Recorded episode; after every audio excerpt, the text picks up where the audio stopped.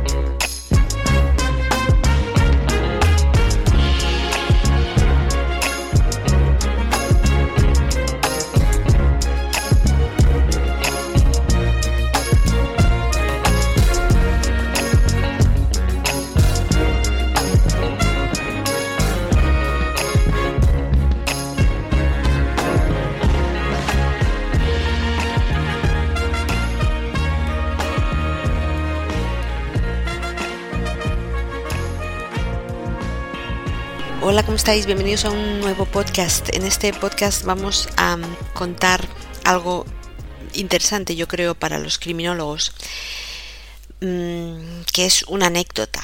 Voy a contaros una anécdota. Me, me voy a basar en un caso real que me ocurrió para explicaros un poco la actitud del sistema judicial ante la problemática de los abusos sexuales, que ya sabéis que yo hablo mucho de abusos porque es mi especialidad. Aquí va a quedar patente, ya veréis, la, ignorancia de la judicatura y de, los, y de los supuestos expertos también, tengo que decir, en todo lo que concierne a los abusos y de la peligrosidad que eso entraña para los menores. Mm. Va a quedar patente, además, la cuadratura de la ley y hasta qué punto esto puede llegar a ser hasta qué punto la propia ley puede llegar a ser negligente con los problemas que afectan a la infancia. Da miedo, da miedo, os lo aseguro. Y como digo, mm, encuadra dentro de la categoría de criminología porque yo creo que es algo que le puede interesar a los criminólogos y a los peritos en particular. Mm. Yo mirad, tengo un máster en criminología y cuando hice ese máster realicé las prácticas en un gabinete de psicología jurídica y a mí me interesaba trabaja- trabajar en un gabinete como este porque yo lo que buscaba justamente era ser perito judicial. Yo soy perito judicial experta en abusos y en este gabinete ellos me entregaban casos sobre abusos sexuales para que yo trabajara con ellos y era lo que a mí me interesaba, ¿no? Entonces, por eso elegí trabajar ahí. Bueno, para el que no lo sepa, un perito judicial es un experto al que pueden llamar los abogados en un juicio para que presente documentación a favor o en contra de- del acusado desde su punto de vista de experto. Mm, Por ejemplo, como perito experto en abusos, pues yo podría presentar informes psicológicos y otra documentación similar, entrevistas y etcétera, para probar que han ocurrido unos abusos y para valorar la peligrosidad del, presunto pederasta. Luego, además, cuando estás actuando como perito en un juicio, se te permite hacerle también algunas recomendaciones al juez, pero solo teóricamente, como vamos a ver en este podcast. Mirad, uno de los casos con los que tuve que trabajar era el caso de una señora que había denunciado a su cuñado porque había abusado presuntamente de su hija, había abusado sexualmente de su hija. Y el caso era antiguo, ya estaba juzgado, pero a mí se me solicitaba pues que hiciera mi propio informe de valoración, ¿no? Para ver cómo lo haría yo para presentárselo al juez. Entonces a mí me daban solamente la documentación pertinente para que yo pudiera hacer ese informe, ¿vale? Entonces, bueno, el presunto pederasta tenía tres hijas y luego tenía una sobrina de la que presuntamente había abusado. Y te- tengo que decir presuntamente todo el rato, aunque para mí está bastante claro, porque al final, bueno, ya lo vais a ver ahora, al final salió libre el señor, ¿no? Entonces, cuando ocurrieron los abusos, pues la, la niña se lo contó a su madre y la madre, santa madre, denunció al pederasta, lo denunció inmediatamente. Bendita sea esa madre, bendita sea, porque es está entre las cuatro que denuncian. Bueno, después de estudiar el caso y de exponerlo a mis profesoras, eh, pues las recomendaciones que yo le hacía al juez, entre otras, era una recomendación en particular y era que se realizaran exámenes psicológicos que él ordenara, si podía, si puede usted, señor juez, ordene exámenes psicológicos a las hijas del presunto pederasta para descartar que estas niñas también hubieran sufrido abusos sexuales. Y esto lo recomendaba yo porque, como ya me habréis oído muchas veces, los pederastas suelen ser muy promiscuos, no tienen solamente una víctima, tienen múltiples víctimas, dejan un reguero de víctimas a lo largo de todas sus vidas. ¿eh? De hecho, los propios hijos suelen ser las primeras víctimas de los pederastas. Esto cualquier experto en abusos sexuales debería saberlo, aunque no lo saben, pero así es. Entonces, em, como esto es así, como la primera víctima de la que va a abusar el pederasta es de sus propios hijos, pues existía en este caso un riesgo bastante grande de que las hijas del denunciado hubieran sido o estuvieran siendo todavía víctimas de abusos. ¿Eh? Y mm, para el que esté un poco perdido con la problemática de los abusos, porque a lo mejor podéis pensar que, bueno, como ellas eran las hijas, pues de ellas no, que los pederastas solo abusan de niños desconocidos, que no abusan de sus hijos, o si caéis en alguno de estos prejuicios, pues os invito a que escuchéis mis podcasts sobre abusos sexuales en la infancia y sobre trauma en general, allá donde yo hable de, de abuso sexual, porque os va a aclarar mucho la cosa. Y si eres psicólogo, por cierto, pues si quieres te puedes hacer el curso que tengo sobre abusos, que también te va a enseñar mucho. Bueno, pues esto es así. Esto ocurre normalmente así. Los hijos suelen ser las primeras víctimas. Entonces, como veis, pues para mí, que lo estaba observando desde fuera, yo veía que había un riesgo bastante grande de que esas niñas también estuvieran sufriendo abusos. Y entonces, para evitar que las niñas siguieran sufriendo abusos, pues se me ocurrió solicitarle al juez que se hicieran pruebas también a las hijas para averiguar qué estaba pasando ahí, porque es muy raro que solamente una niña en el entorno le ocurriera esto, era muy raro. Pues bien, ¿cuál sería mi sorpresa cuando mis profesoras las psicólogas de allí me explicaron que yo no puedo hacer ese tipo de recomendaciones al juez. Al juez, al, perito no se le permite que haga ese tipo de comentarios, como por ejemplo, se recomienda que se interrogue al resto de los menores en el entorno del pederasta porque sabemos que son muy promiscuos y que si ha abusado de una niña es posible que esté abusando de más. No se puede hacer eso.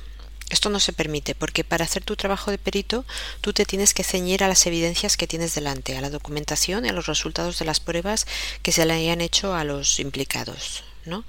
Entonces, puesto que lo que se juzgaba aquí eran los abusos a una menor, no cabe presumir que haya otras menores que estén sufriendo abusos también. En pocas palabras, tú te tienes que ceñir a lo, a lo que ellos llaman ciencia, a la ciencia. La cantinela que prevalece en peritaje es que hay dos cosas sobre las cuales se tiene que basar tu trabajo como perito, la ciencia y la ley. Y todo lo demás no cabe en un informe pericial. ¿Eh? Esto es lo que te dicen. Entonces, a efectos de victimología, lo que esto supone es que si, como yo sospecho, las hijas del presunto pederasta también habían sufrido abusos, nadie se va a ocupar de eso. Nadie se va a ocupar, están abandonadas esas niñas porque ni el juez, eh, la madre evidentemente a por uvas, mm, pero ni el juez, eh, para alegría de toda la familia. Entonces entendemos que el juez no sabe nada de abusos, el juez sabe de leyes, que para eso es juez, ¿no? Y, mm, y para eso llama a los peritos, además, para que los peritos le den la información que él necesita sobre lo que se está juzgando en particular, en este caso unos abusos sexuales. Bien. Bien, no le pedimos al juez que sea un experto en abusos, pero aquí es donde se queda, donde queda de manifiesto, donde se, hace patente eh, la, inutilidad del sistema judicial frente a la realidad de los abusos sexuales. Porque no solamente los jueces no saben nada sobre esto, es que además que me perdonen, pero da la sensación de que tampoco quieran saber nada. Es decir, se entiende que cuando se está juzgando a una persona por un caso en concreto, no es justo juzgarle por algo diferente que no viene al caso, y de hecho no se pretendía tal cosa. Estamos hablando solo de una recomendación al juez.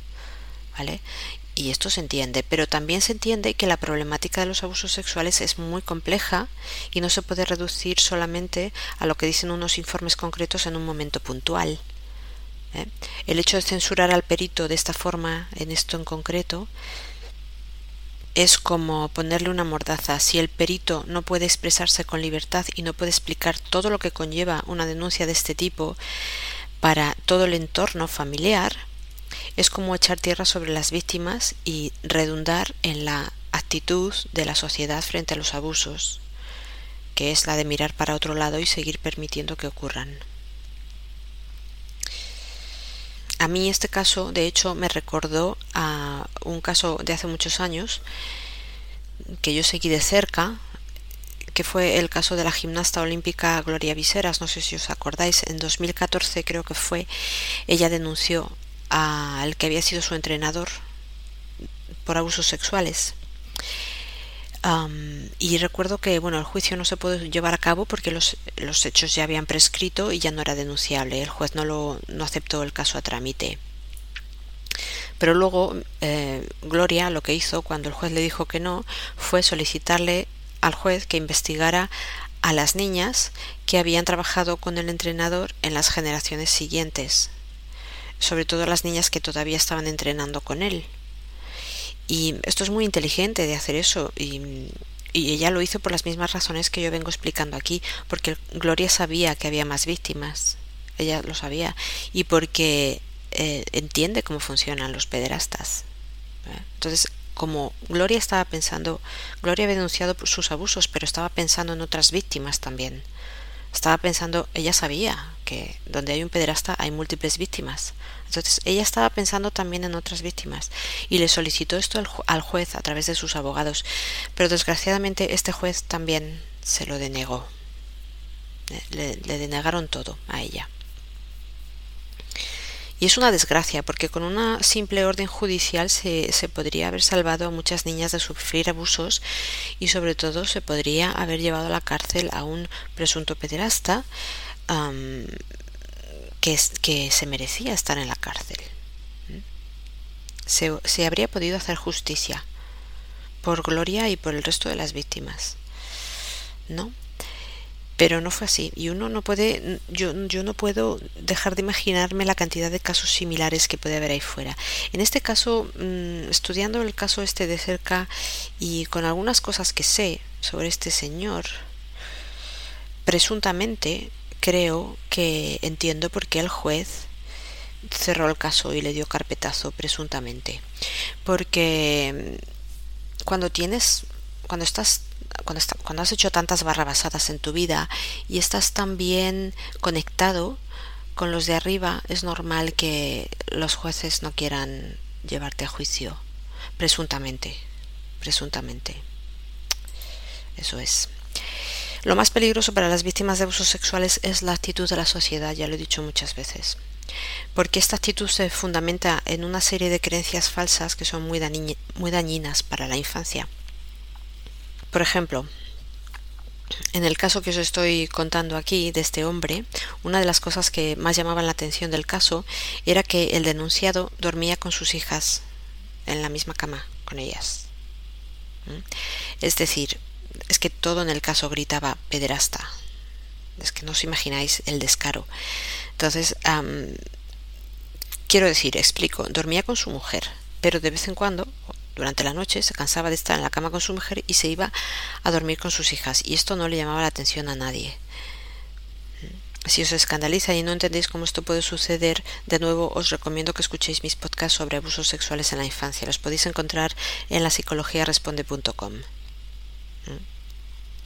Entonces este señor dormía con su mujer, se acostaba con su mujer por la noche, pero luego se levantaba de la cama y se iba a dormir con una de sus hijas. ¿eh? Y hay que decir aquí que la sobrina, cuando la sobrina presuntamente sufrió los abusos, fue justamente un día en que ella se había quedado a dormir en casa de los tíos, pero sus primas estaban en otra, casa. Sus primas, las niñas del, del denunciado, estaban en casa de la abuela. Y en su casa estaba una sobrina o sea, uno de estos líos familiares, ¿no? Que los niños duermen aquí y allí de vez en cuando, ¿no?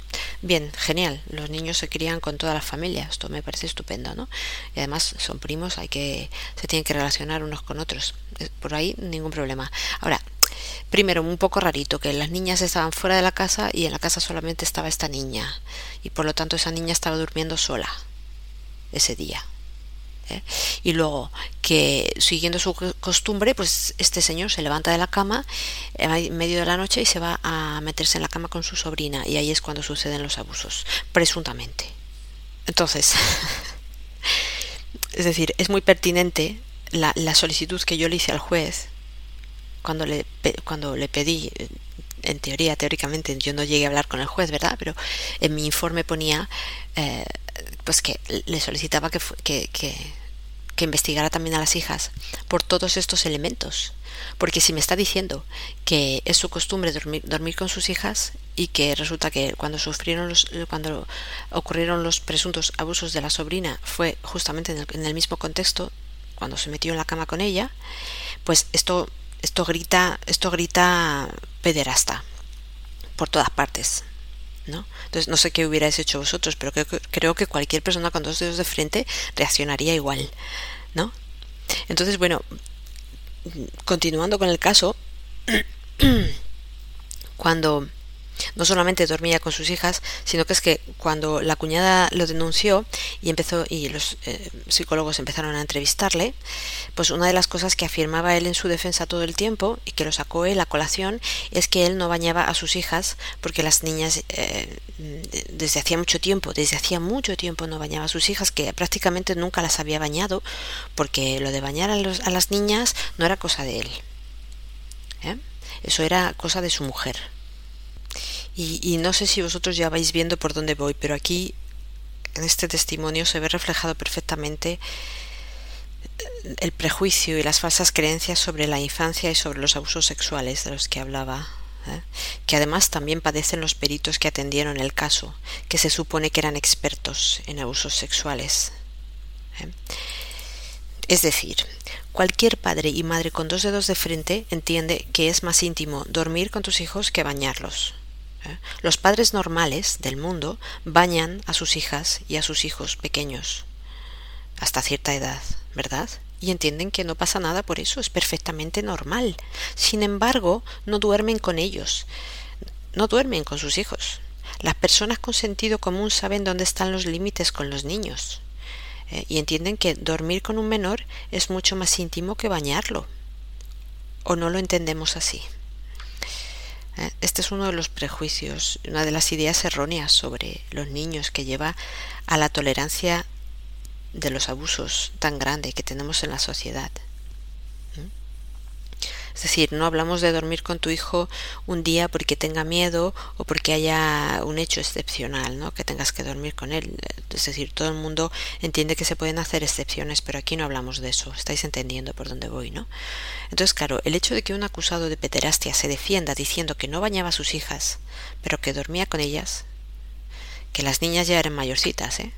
Pues esto lo retrata a él, lo retrata perfectamente como es, como lo que es en realidad.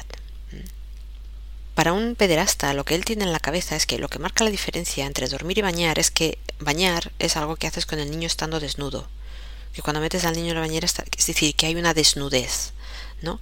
Y por eso él insistía en que eso lo hacía su mujer, apelando a que eso eran cosas más íntimas, porque las niñas en la bañera están desnudas, ¿no? Sin embargo, con la misma lógica retorcida que tiene el pederasta, afirmaba con toda tranquilidad que dormía con sus hijas en la misma cama. Es decir, el propio pederasta comparte el prejuicio según el cual bañar a las hijas sería un precursor o una pista o una evidencia de que es un pederasta, cuando en realidad los padres normales bañan a sus hijas y a sus hijos sin problemas, pero no duermen con ellos. Es decir, para que veáis hasta, qué punto no son personas normales. Se pueden camuflar, pero no son personas normales y los más tontos ni siquiera se pueden camuflar, no se camuflan. Este ni siquiera sabía camuflarse. Supongo que lo había tenido muy fácil toda, toda su vida con su mujer, ¿no? Que parecía bastante calladita y bastante cómplice de lo que presuntamente estaba haciendo en casa, ¿no? En este caso, estudiando toda la documentación, la verdad es que mmm, podía sentir el miedo del pedrasta, ¿no? Y se, en las entrevistas se veía que él eh, insistía en ir por, un, por una vía, daba la sensación de que quería eh, eh, eliminar evidencias, ¿no? Él intentaba ponerse en el lugar de su interlocutor intentaba comportarse y dar las respuestas que él creía que le daría a un entrevistador un ciudadano normal, ¿no? Sin darse cuenta de que él mismo estaba cayendo en sus prejuicios pederastas. Para mí, lo realmente vergonzoso del caso es que ninguno de los peritos que supuestamente eran expertos en abusos lo señaló como algo extraño, es decir, que el tipejo mm, durmiera con las niñas pero no las bañara, o que no las bañara pero durmiera con ellas. Eso ninguno de los peritos lo señaló como algo extraño en defensa de la niña. Y esa fue una baza muy buena que no supieron jugar, pero que si hubieran, si hubieran tenido un mínimo de conocimiento, el tipejo estaría donde, donde tiene que estar hoy día, en la cárcel. Está libre, ¿eh? ya os lo adelanto, salió libre. Eso nos da una idea de hasta qué punto están mal formados los psicólogos sobre la pederastia ¿eh? y los peritos. O sea, da mucho miedo. Un perito, un perito que se supone que es experto, muy experto. ¿eh? De hecho, fijaos, solamente para que veáis hasta qué punto no tiene sentido, este, hasta qué punto esto es un prejuicio pederasta, os voy a dar un detalle sobre los testimonios de las víctimas de abusos para que veáis. Muchas víctimas de abuso reportan que su padre, el pederasta que abusaba de ellas, dormía con ellas, se metía en la cama con ellas. ¿Eh? Sin embargo, hay muy pocas víctimas que, te, reporten que además el pederasta las bañaba. Es más íntimo dormir que bañar. Y luego hay que tener en cuenta, hay que tener en cuenta que la madre está más pendiente del baño. La madre está ahí cuando los niños están bañando, está cerca. Y luego durante la noche el pederasta tiene muchas más opciones porque la madre está durmiendo. Así es como funcionan las cosas en las, en las casas eh, donde se da la pederastia. Entonces, solo un ejemplo para que veáis hasta qué punto se estaba retratando a sí mismo el tío, ¿no? Todo el caso fue una auténtica chapuza. Eh, fue una auténtica chapuza. Yo creo que este es uno de esos casos de cuyos resultados luego se congratulan los pederastas y sus abogados y luego van argumentando por ahí que la víctima es el hombre, el pederasta, presunto pederasta, al que una mujer ha puesto una denuncia falsa, porque claro, la cuñada le había denunciado falsamente y todo, o sea, es que qué descaro de verdad. Yo, para mí, la conclusión de esto es que la aplicación de la ley, no tanto la ley, pero sí la aplicación de la ley es un, es un arma de doble filo. Hay que tener mucho cuidado con esto, porque la ley per se ya es cuadriculada, es limitada y es limitante. Es, un, es algo contra lo que el, el ciudadano normal, el ciudadano medio no puede luchar, cuando en realidad debería ser un instrumento para ayudar a la ciudadanía, y no lo es. Yo creo que el juez, los jueces deberían estar al servicio de las víctimas, no de los victimarios, y no se le debería prohibir a un perito pedirle a un juez que fuera un paso más allá de su deber. Yo creo que no debería de haber límites en la aplicación de la ley porque para el delincuente no hay límites. El delincuente no cumple las normas, no tiene moral ni ética y no sigue los códigos morales, no sigue los códigos legales y por lo tanto eh, él disfruta, él sí, de un auténtico libre albedrío y de una libertad sin límites, no tiene límites. Pero por su parte la ley sí tiene límites porque actúa en base a la ética y precisamente por basarse en la ética tiene los movimientos muy limitados. Se tiene, se tiene que ceñir a lo que está escrito y a la, ciencia. ¿eh? Y por eso está limitada, tiene las manos atadas. Y, por otro lado, la ley es inflexible. Es muy inflexible. Y es tan, tan inflexible, tan poco flexible que acaba siendo una trampa para los que sí actuamos dentro de la ley. De hecho, el ciudadano que cumple con la ley no tiene la libertad que tiene el violador lo afirmo. Porque nosotros estamos sujetos a unas normas y unas leyes, y ellos no. Yo creo que tiene que haber una forma mejor de hacer las cosas que esto que estamos haciendo, si queremos proteger a la infancia de verdad. Y no me refiero a crear nuevas leyes porque tenemos leyes de sobra en España y en todo el mundo. Me refiero a la forma en que se aplican esas leyes y sobre todo al funcionamiento del sistema judicial eh, en general, que es retorcido. Es retorcido es deficiente y es inútil en demasiados casos. La cuadratura de la ley es uno de los problemas que hace que la vida en sociedad no funcione. Es uno de los graves problemas que tenemos. Por eso es tan importante que el sistema judicial funcione bien. yo personalmente después de lo que he visto no creo que sea algo fácil de hacer y tampoco tengo demasiadas soluciones. Creo que habría que sentarse y reflexionar mucho sobre esto. Muchos expertos tendrían que reflexionar sobre esto e idear algo mejor. Pero personalmente creo que haríamos mejor en tirarlo todo abajo y empezar desde cero con otro tipo de sistema en mente. ¿Mm? Algo que piense más en el bienestar de la ciudadanía, que yo tengo la sensación de que esto hoy no se hace. Por eso yo no creo en la justicia. Yo creo que hay un sistema judicial, pero no creo que haya justicia. Creo que es toda una maquinaria que sigue unos propósitos y una mecánica muy cuadriculada, pero que no tiene nada que ver con la justicia.